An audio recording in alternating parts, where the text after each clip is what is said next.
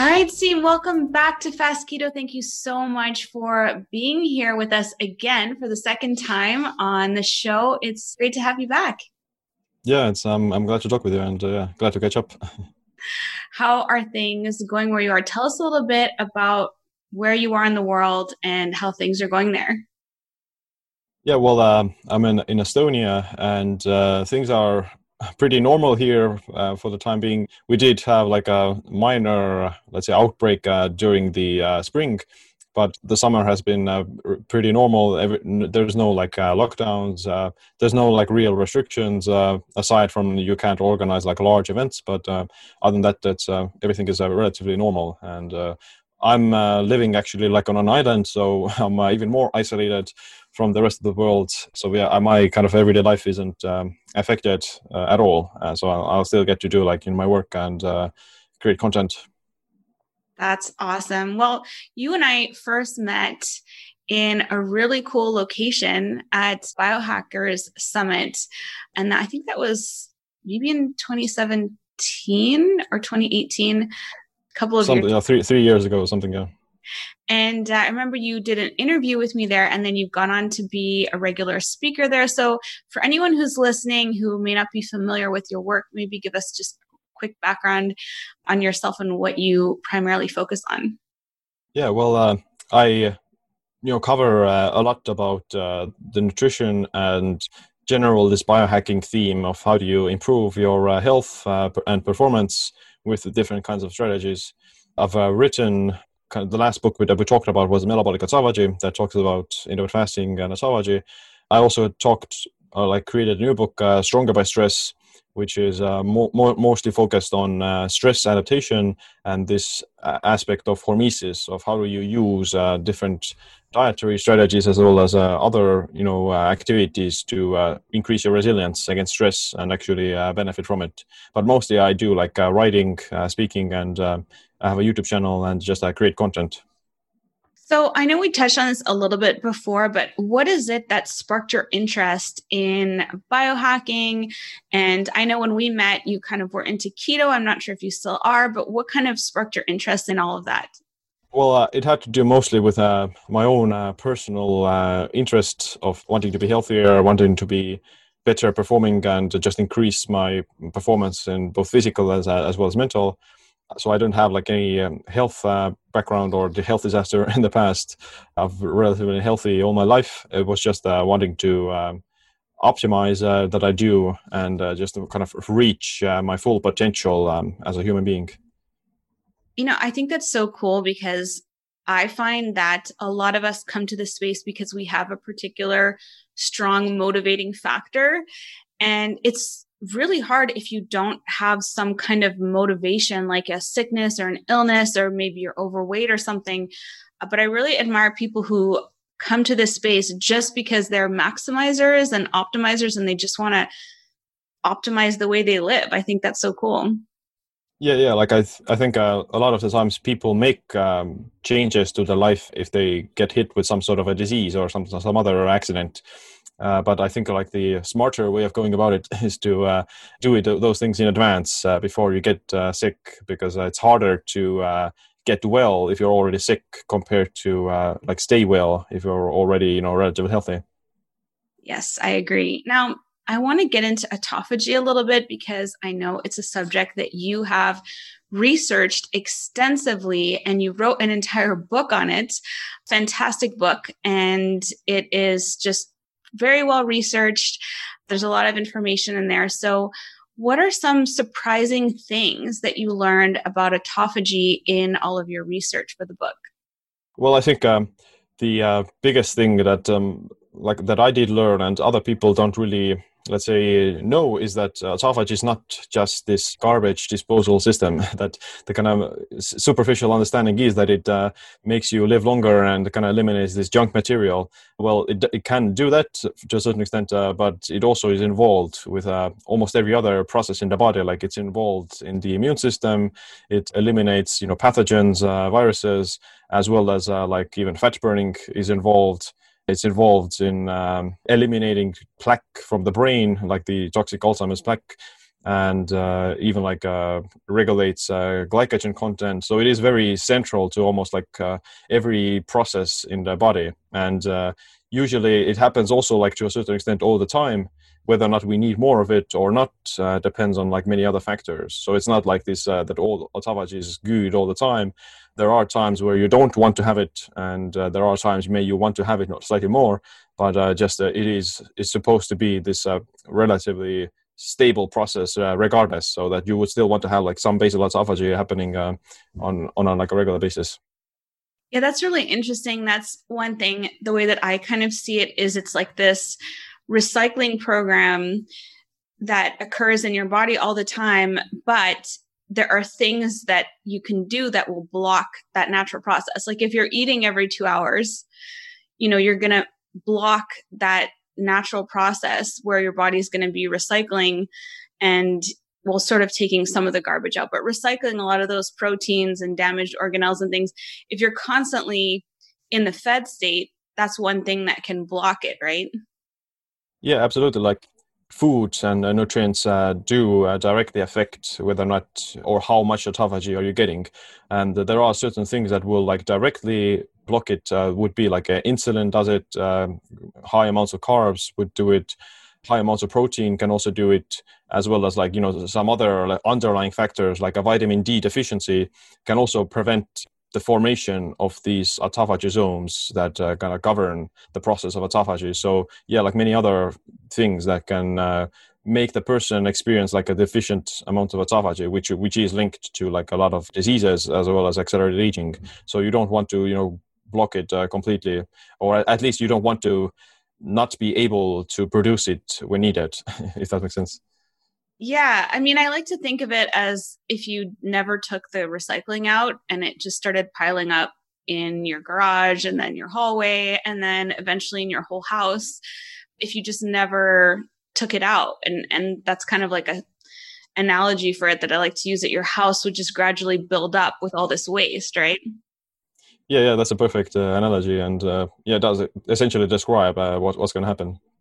So, what have you found in your research and writing that are some hacks for people, or maybe not hacks so much as some of the best ways to get autophagy and you know maybe build that into your lifestyle in a manageable practical way yeah well um, the process of autophagy is uh, regulated a lot by energy balance. So um, if you're in this overabundant state, uh, you have excess energy, then autophagy is going to be low. Whereas if you're slightly energy deprived or you're experiencing a physiological stress, then autophagy is going to gradually start to increase. So things that promote autophagy would be like exercise, fasting, calorie restriction does it ketosis can do it to a certain extent and uh, like heat the cold those things uh, will gradually start to ramp up the uh, process of autophagy so on a daily basis uh, what i think you know people would l- want to do is to just you know stay physically active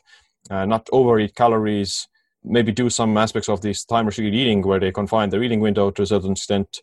And uh, yeah like if they get get access to like a sauna or some uh, something cold then uh, that that can also be something that to do like on a daily basis. So let's talk about fasting a little bit more eh, because it seems to be i want to talk about fasting and then we'll talk about exercise and compare the two but with fasting in particular we've seen there's a limited amount of research done on humans and it seems to show you need around 72 hours something like that to see some of those autophagy markers increase. What do you think of that? What are some of the myths you know that you see propagated out there about autophagy and fasting and what is the real way and you know best way to get it through fasting. I actually seen some studies where they show that it uh, appears already within like uh, 16 hours or so. But of course like the amount is um, much smaller compared to like a three day fast or something. Uh, like how much do you need is also like very context dependent and uh, varies between individuals. But generally you do start to see uh, a gradual increase in autophagy once uh, your uh, liver glycogen has been uh, depleted. And if you do nothing if you just sit around then the liver glycogen is going to be depleted by like 16 up to 24 hours. That's when it's going to be relatively low and that's where you start to produce ketones and manufacturers of these more autophagosomes but you can also speed this process up as well like if you do some exercise, then you're going to deplete the liver glycogen even faster. Or if you eat like low carb, then you will also have like a lower buffer zone or you, you have to burn through less glycogen to reach that state. So uh, generally, I think maybe you, you could probably start to see uh, some increased autophagy within like uh, if you're like very physically active, then you can probably see it within uh, like 14 or 14 hours or so. But uh, yeah, that, that's some of the time frame uh, that you can expect.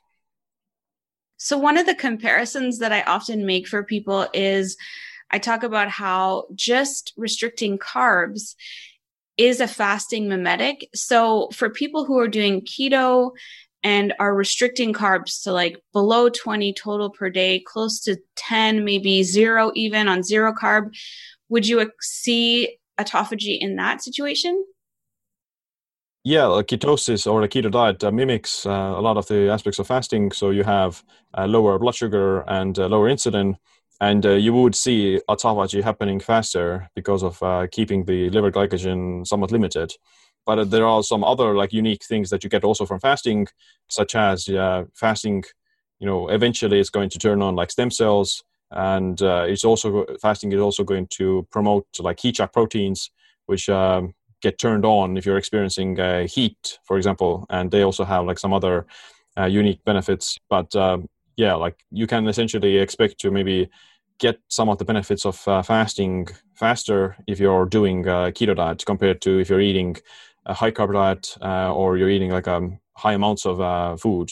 But at the same time, like you know, eating protein itself is also like a direct inhibitor of autophagy by turning on mTOR, which is the growth switch of the body. So even if you restrict carbs, then uh, you, you can still inhibit the autophagy if you um, turn on mTOR, and which is then going to block autophagy. But if you're doing some aspects of time restricted eating, then in the in the fasted state, you would expect to get into autophagy uh, faster because of limited uh, liver glycogen. Yeah, that's really interesting. So I'm curious what you think about fasting overall and metabolic rate. I don't know if you saw anything on that when you were researching, but there seems to be some conflicting information out there depending on who you're listening to. You know, some fasting advocates say that fasting increases your metabolic rate.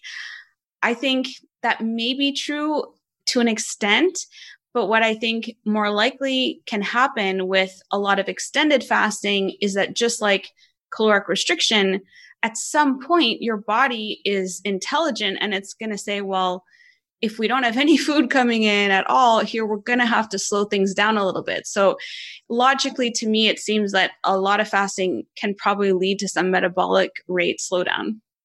What do you think? Fasting is like a stressor to the body and uh, you know stress itself will also uh, lower metabolic rate. And uh, during the fasting period it is actually like a beneficial thing to have like a slightly lower thyroid functioning and metabolic rate because um, if you have like a very fast metabolism while fasting then you're gonna just burn through a lot of the muscle and go catabolic. The problem is when it becomes chronic. So if you're chronically stressed out and you're chronically energy restricted then uh, eventually the body adapts to it and you have like a this low metabolism phenomenon where you're tired you have low thyroid uh, no libido and uh, you're hit like a weight loss plateau which itself isn't necessarily you know uh, caused by the fasting. It's because of also like the chronicness of the uh, calorie restriction. So uh, you can still do some fasting um, as long as you make sure that you get out of the fast in a way that kind of breaks the fast completely, so to say. So that if you're staying in a very low calorie state after the fast, then of course the metabolism is going to eventually slow down. So what I think is a very important thing to do, uh, or to one of the easiest things to prevent this uh, slow metabolism, is to also ensure that you eat like enough protein, uh, eat enough calories in general, as well as like a good spike in uh, insulin and blood sugar is actually very beneficial for the thyroid. So you, the carbs and insulin, they can help to produce the thyroid hormones. So, you know, this carb cycling is a good example of upregulating leptin and upregulating the metabolic rate and the thyroid functioning as to prevent uh, slowing down the uh, metabolism. Do you think people can do that just by keeping their calories really high if they're doing that with fat, if they're not eating carbs? Yeah, like because um, fat will also eventually spike insulin. It does so like at a very small amount, but it does, you know, eventually if you do eat like a maybe like a surplus of calories, then it will uh, eventually spike some insulin uh, because the body just gets the um, energy intake uh, regardless of where it's coming from like maybe uh, some people may not get the desired response. So for them they may want to try some carbs or, or like you know protein can also do it. Like if you eat uh, a surplus of protein then some of it will eventually be converted into uh, glucose. So there are many and you know the same with fat. Like some of the fat can also be converted into glucose through gluconeogenesis. So it doesn't necessarily have to be like carbs but um, kind of this the idea to get uh, a surplus of energy slightly and uh, the upregulate the thyroid functioning with uh, these calories it's funny. So many years ago, I remember people talking about how, you know, the body needs carbs every day. And when you think about all the different substrates for gluconeogenesis that there are, you know, the glycerol in fatty acids, we really don't talk about it that much. You know, amino acids, pyruvate, lactate, you know, there's so many sources, your own obviously stored fat too, but there's so many sources that your body can make glucose from. It's kind of humorous to think well, the body can't survive without these exogenous carbs. Right. Yeah, like the human body is uh, just an adaptation machine, and uh, we've evolved uh, under you know this physiological stress all the time, whether that be the, the temperatures or uh, food scarcity and the physical stress. So yeah, we are kind of uh, we're built for this. Uh, we're gonna supposed to kind of handle it. So, if someone was asking you about fasting for weight loss, you want to advise them to make sure their metabolic rate doesn't slow. So, you're saying make sure that calories are not restricted after, but then isn't there also the risk that, say, they do like a five day fast and then they do a caloric surplus or try to eat a lot? After the end of the fast like won't they just put that back on? Or like what are some of the ways that you think people can use fasting for weight loss without slowing metabolic rate and without like just putting it all back on? For sure. Yeah that can be a, a potential issue that um, if you eat a surplus of calories with a slightly lower metabolic rate then yeah that you would uh, be easier for you to uh, store it uh, as a body fat. But uh, for that, like I wouldn't advise to go for massive binge or something. Uh, I would start off from just eating maybe around your maintenance because uh, that's where your body you know used to be uh, at before, and it it's not going to because you don't need like a surplus of calories to get the, the desired response you just need to you know turn on mTOR or you know shut down the autophagy process and uh, promote these other uh, growth factors in the body, which doesn't necessarily uh, require a surplus of calories. Right. Yeah, that makes sense. It's really really interesting all the different ways that people use fasting, and I think you probably use it more for biohacking in general. So, what are some of the benefits of incorporating that I think you touched on a few of them, but how do you practice fasting yourself and what are you optimizing for with it? Yeah, well, uh, I don't do like a very these uh, super long fasts, so I think the the kind of benefits do cap out around uh, like day three or something. So I I don't really see a huge reason for um, like the most people to go beyond uh, three days. And I personally I have done like you know seven day fasts before, uh, but I, on a regular basis, I would uh, just stick to maybe three days at max, and I would have like a three-day fast maybe a few times a year. But on a daily basis, I would have this time restricted eating where I, you know, compress my eating window, and uh, I don't. Um, because that that that is um, in addition to the fasting benefits, you also get the circadian rhythm um, benefits. So that uh, you uh, you know fasting has been shown to benefit the circadian rhythms, as especially like in, increasing um, NAD metabolism and uh, maintaining uh, some aspects of the circadian rhythm robustness. So you're uh, less vulnerable to circadian rhythm disruption, and uh, you also maintain better like uh, sleep quality. So to say that if you're always eating all the time, then that, that has been shown to kind of jeopardize some of sleep quality and the circadian rhythms. And one balance that I've been trying to strike right now is maximizing intermittent fasting and muscle protein synthesis. And I found that I'm doing like three meals in like a 19 to 20 hours fasted and then I'll have my eating window four or five hours and I try to eat three times. And but it's kind of tricky because I'm trying to trigger it as much as possible then it lasts like around two hours or something after that. And just, you know, also trying to not be eating all the time. It, you know, it just depends what your goals are. Like you, you change things up and I, I'm trying to build muscle right now. So yeah, if you do want to build muscle, then uh, a longer eating window is definitely uh, very beneficial uh, because uh, your body does cap out at um, how much muscle protein synthesis it's going to stimulate within a certain meal. Uh, so that's why if you spread it out, you're going to get like multiple spikes throughout the entire day, and you can keep your body in this uh, growth uh, mode.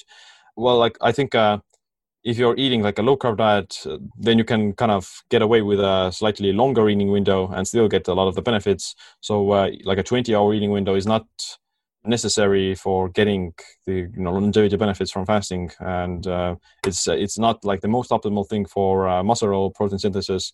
So, uh, if I were to try to build muscle, then what I've found to be very useful in the past is just like the 16 hour uh, fasting window.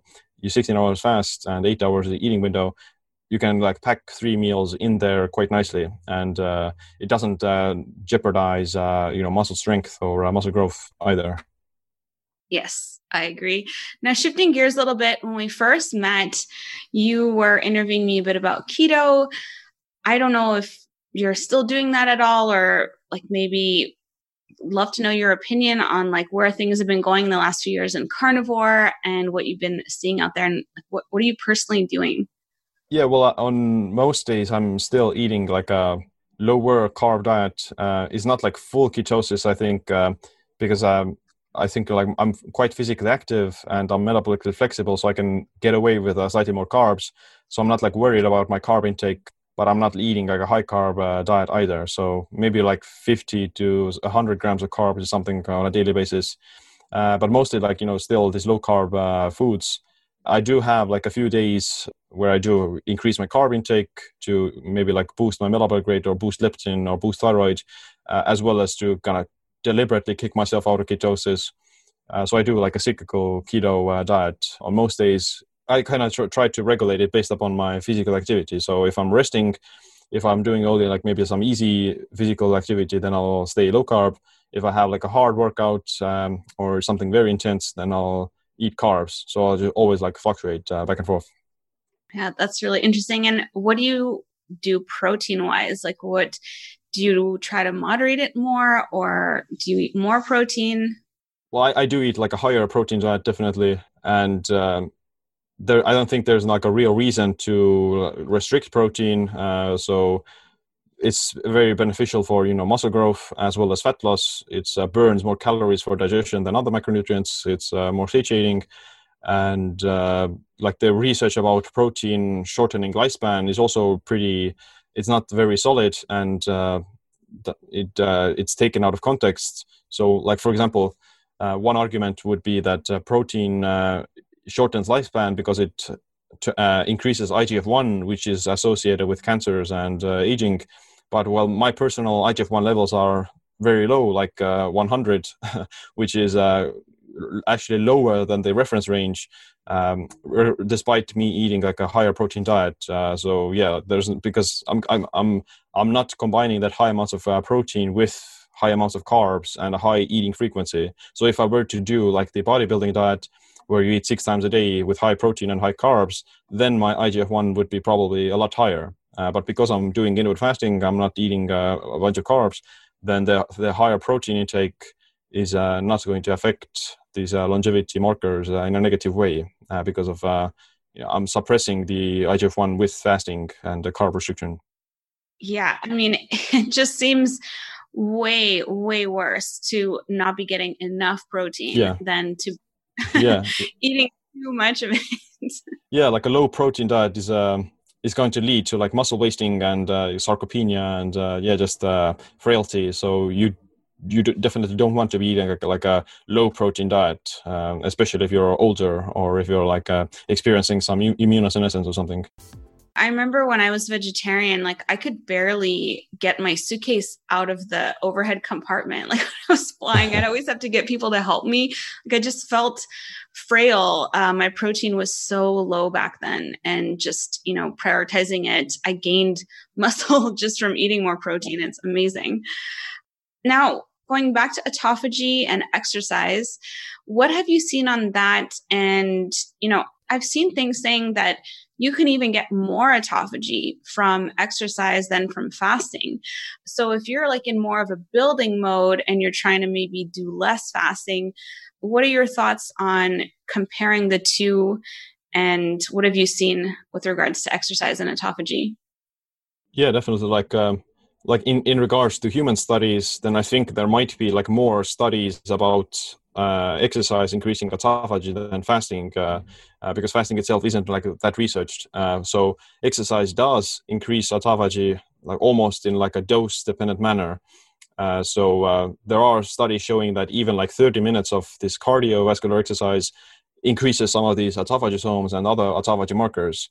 Uh, but it does so like acutely. So the autophagy you get from exercise isn't going to last, you know, for hours upon end. It's only going, it's only going to rise as you're doing the exercise and as like the physical stress increases, and it pretty much uh, drops down after you stop exercising, or uh, or maybe stays elevated for maybe one to two hours after that, uh, which is great. And you do get like a boost in the autophagy process and some other benefits of the exercise. Um, and uh, I do think, uh, you know, if you want to really get a massive dose of uh, like autophagy, then exercise should be also definitely be a part of that strategy because you can do all the fasting uh, you want. Um, you know, or like I would say, like fasting for five days and being sedentary isn't like worth it. Um, uh, if you're you know sedentary whereas if you were to do uh, exercise on a daily on a daily basis all the time and you're regularly fit then the benefits of the additional exercise in terms of overall fitness and like muscle mass and those things are probably more uh, healthier in the long term uh, sort of thing. Yes and it's amazing how much our bodies adapt to that. Like i know when i whenever i do a five day fast I just have no desire to do any movement. Like I can maybe go for a walk, but it's just not appealing. And I can feel my non exercise activity thermogenesis, like all my little movements, even my blinking will slow, you know, it's, yeah. it's crazy. So I really got me to thinking that of all the good that can come from a five day fast, there are negatives to that too. And that is it really what about you know just making sure you are actually fed fasting for part of the day and then being active all the time? It just seems healthier to do but i'm i only did those fasts three or four times a year but just the idea of not moving at all and being in that energy conservation mode it's just amazing how adaptable the body is. So if you can get it from doing more work and moving that seems like it's going to be a better choice. Yeah yeah, I, I, I do think so. And, uh, you know, you don't need a five day fast if you're already healthy and you're not overweight uh, and you have like good uh, uh glucose uh, metabolism. So uh, those five day fasts may be only beneficial for someone who is like overweight and they can handle it more easily. Like they have a surplus of energy and and that, sort of thing. So it's, it's always very dependent upon the person. So if a person is already experiencing a higher amount of stress from uh, like exercise and um, and uh, other stressors, then uh, yeah, the fasting can definitely be uh, too much for them. Yeah, there's like this over functioning. And one thing that I, I just see a lot of people relying on extended fasting for weight loss.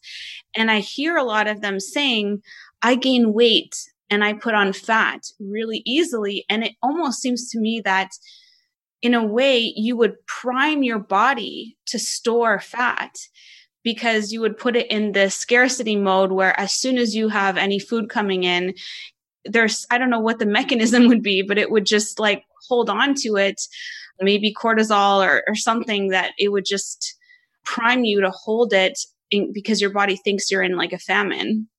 Yeah, yeah. Like part of it can be because of the uh, lower metabolic rate, and uh, they're having a, s- a smaller threshold for uh, maintaining weight. Uh, but also, like you know, there's some aspect of leptin resistance that could occur, or like you you just uh, can't stop eating after you break the fast. Uh, so you've been uh, depriving yourself, and uh, therefore you just uh, want to compensate for it. So there is um, both physiological factors as well as psychological uh, factors that that can affect the end result. Okay, so let's talk a little bit about biohacking and what are some of your favorite biohacks? I know you've tried a lot of different ones throughout the years, but what are the ones that for you are like non negotiables or things that you always prioritize? Well, I think well, it's not like a real biohack, but you know, just making sure that your sleep is uh, good is uh, the most important thing uh, that uh, I personally want to focus on, and other people should also do.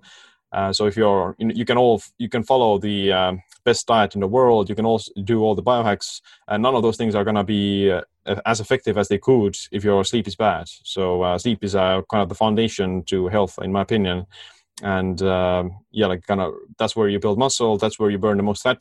That's also the time where you kind of process most of the autophagy. So yeah, it's a very important uh, time.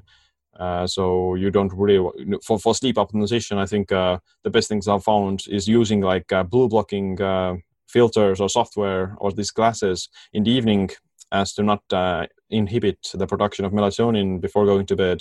So yet I found the most benefit from just using that, just avoiding these bright lights, artificial lights in the evening.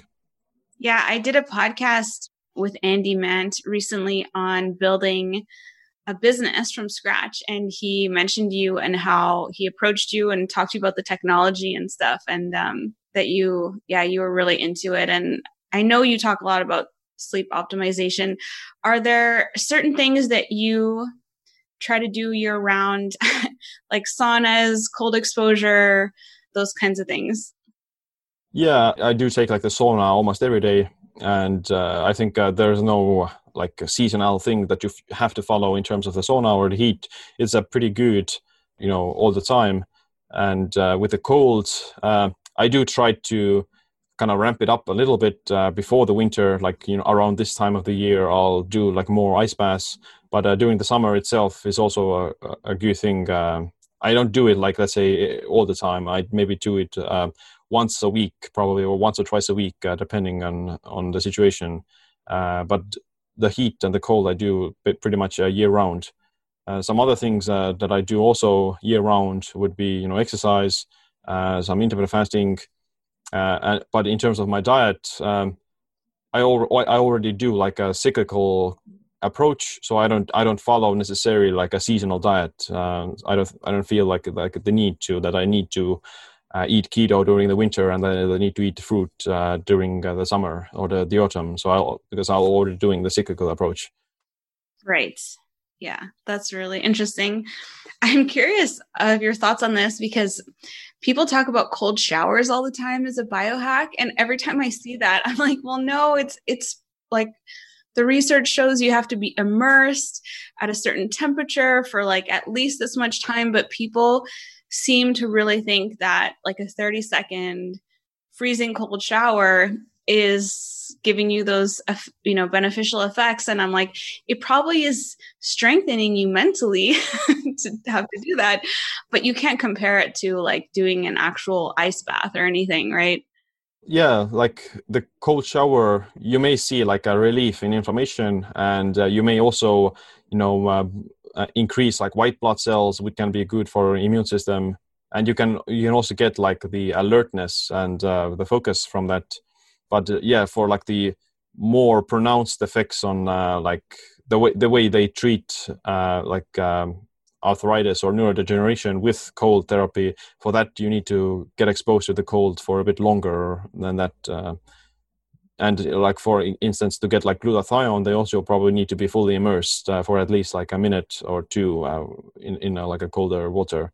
But of course like the cold can also have negative side effects uh, like uh, the cold probably has more negative side effects than um, than uh, the the sauna or the exercise for that matter. So it can cause like um, also like a low thyroid eventually and it could like eventually also weaken the immune system if it becomes like an overbearing stressor yeah, cold immersion is just not one of those that I really got into. Like I did it a couple if I'm at a place that has a cold pool, I'll be like, okay, I'll do it. But you know, I'm not buying a chest freezer or anything. It just you got to pick and choose right. things that you like. I had an interesting question on my podcast and I was curious on what your thoughts were on this because I was just kind of thinking out loud on it. But someone asked if it's stressful to go in and out of ketosis because the they had heard in a Facebook group that it was stressful on the body to go in and out and their protein intake was fluctuating so they were going in and out of ketosis my answer was no it's not stressful for the body but if you're going in and out of deep ketosis then you're going through proteolysis each time. You're going to be breaking down protein and then going out of it and then going back in as opposed to just going into ketosis and staying in that. But eating higher protein could maybe buffer that proteolysis if you're eating a higher protein diet and that's what's making the person go out as opposed to it being carbs.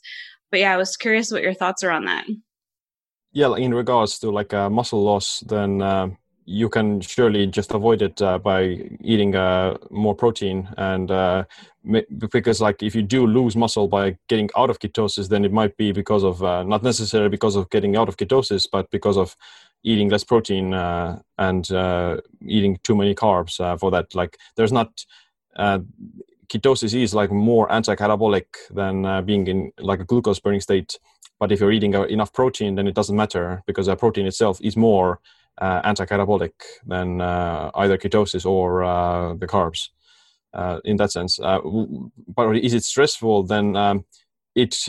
I don't think it's uh, like a stressful thing to do. It actually can be. It can be a, like another example of this positive stress that if you swap in between carbs and ketones every once in a while, then you maintain this metabolic flexibility and uh, you don't have to go through like the keto flu uh, that often uh, because you're already used to swapping back and forth. It can be uh, stressful in the short term if you're like say like you've been doing keto for a long time like uh, weeks or months then it is true that your body kind of loses some of the ability to burn uh, glucose for fuel and it becomes slightly insulin resistant. So um, if you immediately break the ketosis with a bunch of carbs then you will see just this uh, a, a, larger spike in your blood sugar that stays elevated for uh, longer than normally because the body isn't producing enough insulin to shuttle those uh, carbs into the right place so that can be a stressful in the short term where you experience like a hyperglycemia for a few hours um, compared to having it come down uh, in in a faster manner. But you can avoid that also by doing uh, these uh, carb cycles uh, on a more frequent basis. Yeah, I just had a really interesting experience because I did keto for like six years straight. And then in the summer, I like I had been doing carnivore a couple years and then the summer I brought carbs back in and I went as high as like 60, 70 around that much of carb per day, mostly from salads and vegetables and yogurt. And then last Monday, I went back to carnivore and I went through like adaptation again. And it was so interesting because I didn't couldn't relate to a lot of that stuff people were talking about because I just started keto and like didn't look back for so long.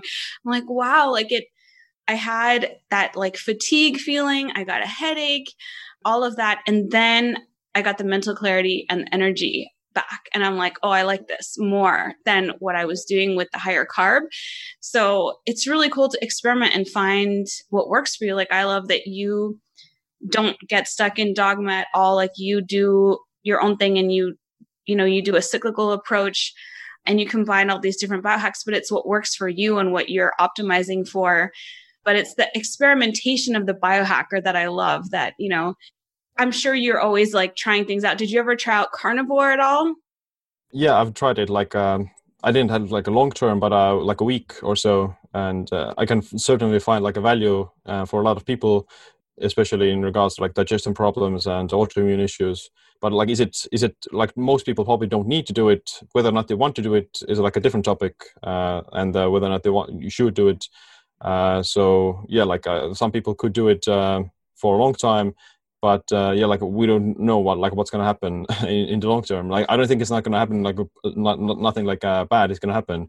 Uh, but it's more of like a matter of uh, if you avoid, let's say, certain you know plant matter all the time, then um, you probably will see like this um, slight increase in sensitivity towards them as well. So it's kind of like this perpetuating cycle that you avoid, let's say, these plants, uh, you eat a carnivore and then you introduce those plants and you have like negative symptoms because you've been avoiding them and your body doesn't able to handle them and then you think it's a plants and you go back into the cycle. So like you know it depends on what kind of a diet the person wants to follow. If they if they're willing to you know eliminate all plants for the rest of their life then uh, I, uh, uh like i'm not i'm not someone to say no to that or stop them. Uh, but if they want to ever eat like any some plants again in the future then they probably should keep them in their diet, at least in some shape or form, uh, on a cyclical manner.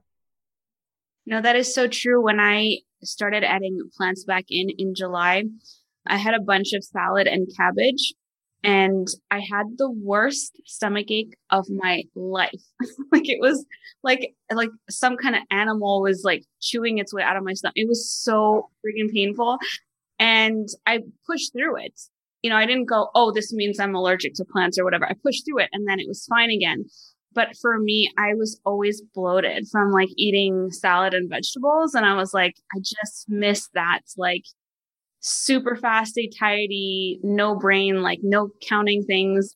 It's harder for me to get full off of eating plants. So I just end up eating a lot of them. And then I'm like, oh, so bloated.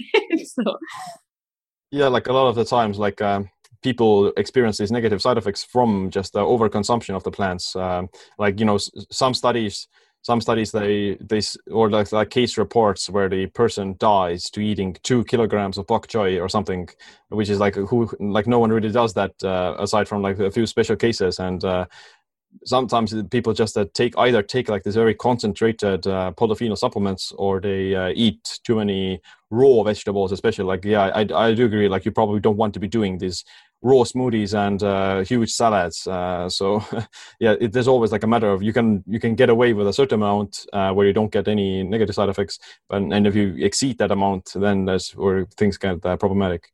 Yeah, I found that really interesting too with protein. I'm not sure if you found this, but I've been doing experiments in the last year where I did like four or five times my lean body mass in grams. Like I went way up to like 250, 260 grams of protein a day. And I found that although through the research, obviously saw that there's no negative impact on like your organs or those kinds of things, but I found that I started to have like weird symptoms. And I, I think back to your point with carnivore, I don't think it's going to be necessarily like bad for people, but there are things whenever you do anything extreme that will potentially throw things out of balance. Like I think of all the heme iron that if people who are eating just steak, like there's got to be some shifts and things that if you're getting all that iron, then how does that affect other metals and things? But I'm not sure with protein, how do you find your optimal amount for you? And did you ever see negative side effects like when you were eating like higher amounts?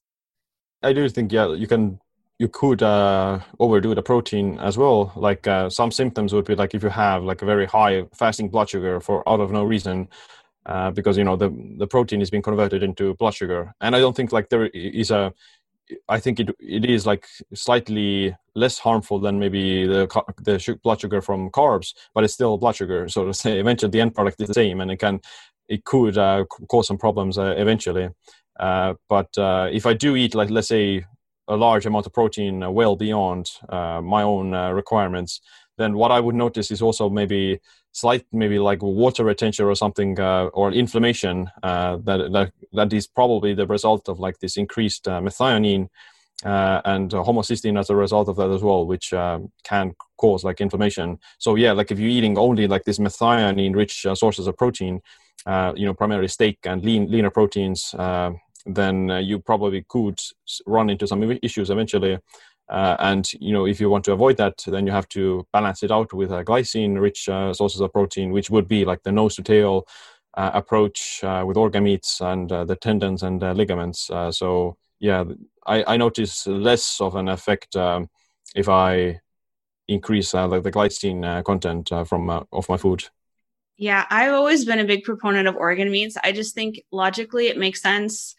You know, can you imagine humans like hunting an animal and then just like taking the the steak and like leaving the rest you know right. that would never happen right yeah in survival mode like you would eat everything and you see it with animals in the wild like they don't just you know take the guts and like leave or whatever you be eating nose to tail I'm a huge proponent of that. So let's talk a bit about your new book. What is it about? What have you learned? And yeah, where can people find it?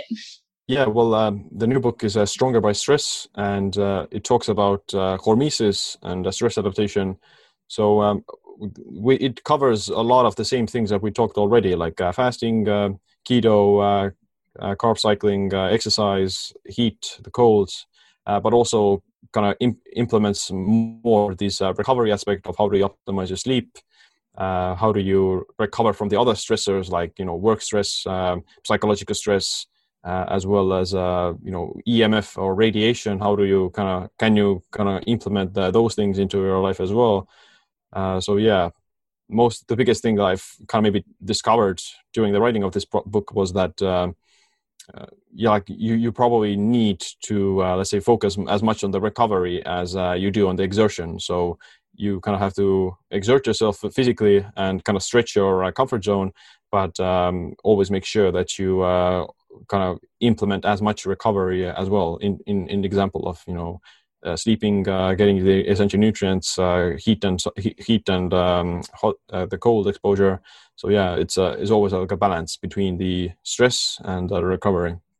That's really key finding, and it's really important to talk about. I think, and we stretch ourselves so thin these days trying to do everything. There's so much pressure to be successful and I know in particular in North American culture, there's like a real drive to be successful above all. Do you find that there are any cultural differences for you where you're from? Do people, I know that there are cultural norms like in certain parts of the world. You know, I think it, I'm not sure if it was Amsterdam, was it the Netherlands, where people prize more just fitting in and being average as opposed to like standing out and being successful? Like what what kind of cultural milieu did you find yourself in? And you've obviously been driven to succeed so i'm not sure if that comes from your culture or from yourself. Well like estonian culture isn't um, this uh, hustle mentality or this hard hard uh, achiever mentality um, as opposed to like the states. Um, where the estonian culture would be more you know this like a um, down to earth uh, try to do what you love type of culture. Uh, so some people do you know definitely uh, pursue success but um, the, like the average person uh, wants to just uh, do a life or live a life where they do what they love and you know spend time with the people that they like at least what that's what i think. So that's a, like a slight difference for sure I find that in Czech too, that is more the mentality is like spending time with your family and, you know, just doing well for you and yourself and your community, maybe doing what you love is like a really, really strong values. I'm not saying that they aren't in North America, but I know that there's more of an individualist mindset there. And here I find it's more, there's more balance. Like things are closed on Sundays. You know, it's like it's the day to be with your family, not to be shopping. And when I first came here, I was like, why are they closed on Sundays? Like that's the day when I want to go do shopping. but it's yeah, it's interesting what the cultural kind of norms drive that. So finding balance, I think in some countries like this might be easier. I notice it here like on Friday afternoons, people joke like it's like everyone leaves at noon and goes home or they go to their cottage and that's like just a big part of the lifestyle whereas in north america it's like you just work work work so hard during the week and then on the weekend you're like in your pajamas on the couch because you have no energy left because you're driving so hard all the time. So that balance and recovery and like self-care sounds like it's really important. Yeah yeah like uh, people kind of um, uh, cherish uh, you know nature as well and cherish uh, downtime or yeah spending time with family.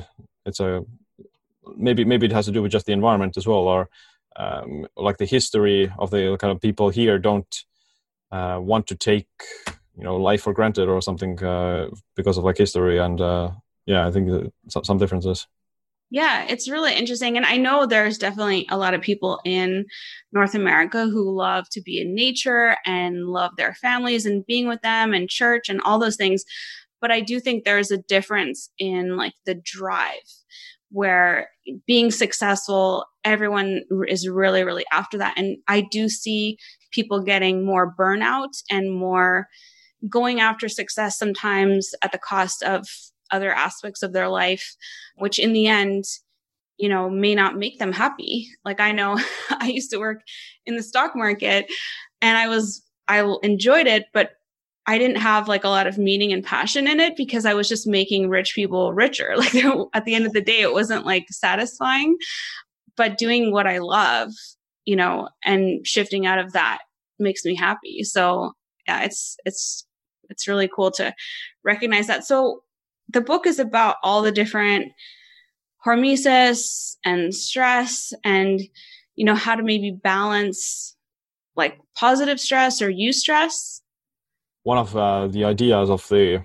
book is that you can kind of increase your ability to tolerate different kinds of stressors if you gradually build it up uh, progressively like you know with exercise that uh, you can't really you know lift 100 kilograms uh, on your first day at the gym. You can you have to kind of start off at your level and then gradually increase the weights. And going through these cycles of you know exertion you get you know doing the exercise you actually get weaker from the stress and then you bounce back you get stronger you super compensate uh, but then you can you exert yourself again and you're gonna up and down up and down until you're gonna reach a higher level of this ability to tolerate the stress and uh, the, the stress can be uh, you know different kinds of stressors uh, you know environmental stressors as well as uh, physical stressors of course there are things that don't have this uh, hormetic effect like what I would what I would say is like you know vegetable oils or these are processed seed oils. Those things probably don't have like a hormetic effect that you you should uh, try to avoid them as much as possible uh, as well as like environmental toxins, uh, you know, plastics and uh, xenoestrogens. Those things also probably not something that have a beneficial effect. But other things generally do appear to have um, this hormetic effect, like exercise, fasting, saunas, uh, as well as like radiation and hypoxia and uh, even like sleep deprivation in the short term could have like a small uh, hormetic effect in the in, in the in the brain. Interesting. That's fascinating. What is the name of that book? And please tell us where we can get it. And also the other book that you're working on, the immunity fix. Yeah, the uh, Hormesis book is uh, Stronger by Stress, and you can get it on Amazon. Uh, the new book that I'm actually uh, co-authoring with uh, Dr. James DiNicolantonio is uh, the Immunity Fix, which is also is coming out this week in the end of October. So yeah, it talks about uh, the immune system and um, how do you strengthen it? How do you like fight off different uh, pathogens as well as kind of implements uh, with the idea of kind of improving your metabolic health uh, at the same time? Well the last thing i want to ask you for anyone out there listening who feels inspired by all this book writing what's a tip that you can give them if they want to write a book because I know you've written a few and you've written them in like very short time frames, and that's an amazing skill. Hmm. Uh, well, uh, I think uh, it's uh, the the way I write books is to kind of enclose myself into like a book writing mode. So I'll just uh, I'll uh, stay home for the entire month. I'll just keep writing every day and uh, kind of immerse myself into the world of like I'm constantly thinking about what I'm writing about and uh, researching the topics uh, on at the same time. So I am in the world of the book that I'm writing uh, almost uh, you know all the time. Uh, and once I get out of it, and then I'll start editing and and uh, making adjustments. But essentially, maybe the best thing to do is just avoid these distractions that could uh, distract you from writing the book, like um, a lot of uh, you know other people or outside events, uh, traveling uh, distractions, all those things.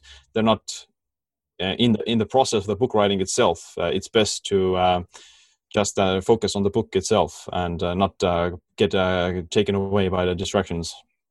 Yeah, or do you set yourself like I'm going to do this many pages every day? Do you give yourself like little goals like that? Yeah, like uh, I, I may set like uh, a goal for a day, like I'll finish just this chapter or I'll end at this subsection uh, or whatnot. Uh, but generally, I try to focus more on like a time. So I'll write from this uh, morning AM until you know the noon. I'll take a break or something, and then I'll finish off later in the day. Uh, so yeah, it kind of fluctuates, but generally I do set some uh, like mini uh, milestones. And I forgot, I was also going to ask you, what is your morning routine like when you're writing and when maybe when not. But what is your sort of average morning routine like?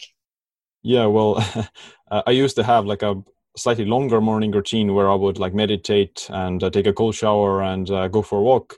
Uh, but nowadays, I'll just uh, kind of wake up. Uh, I may like wash my face, um, uh, but then I'll just start writing basically. So I don't, I don't, I don't need like a motivation to start working, or I don't, I don't need a fancy morning routine to put me in the right uh, state of mind. So I'll just wake up and I can uh, start working.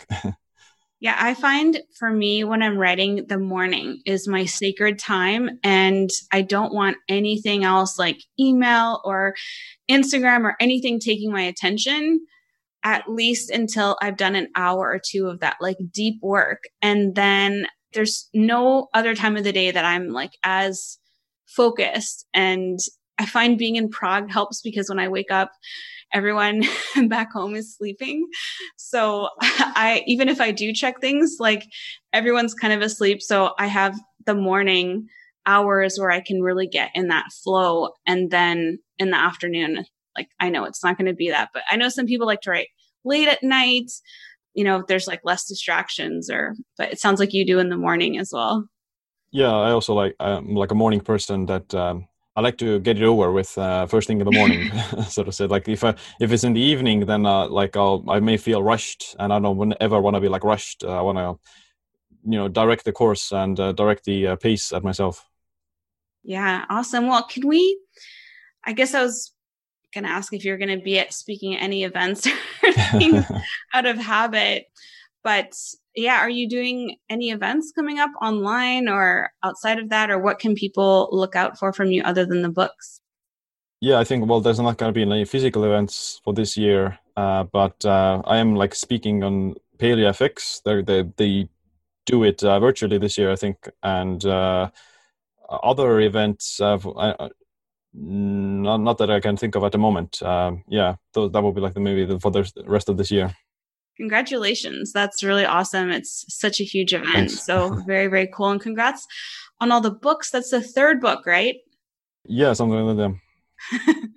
awesome. Well, Sam, thank you so much for being here on the podcast today. I really enjoyed all the topics that we got to cover, and I really respect the deep research that you do. So thank you for being on and sharing this with us. And I'll put links to all of your your two new books so people can go and find those and check them out. Yeah, thanks for it was a good talking with you and uh yeah, glad to catch up. Awesome.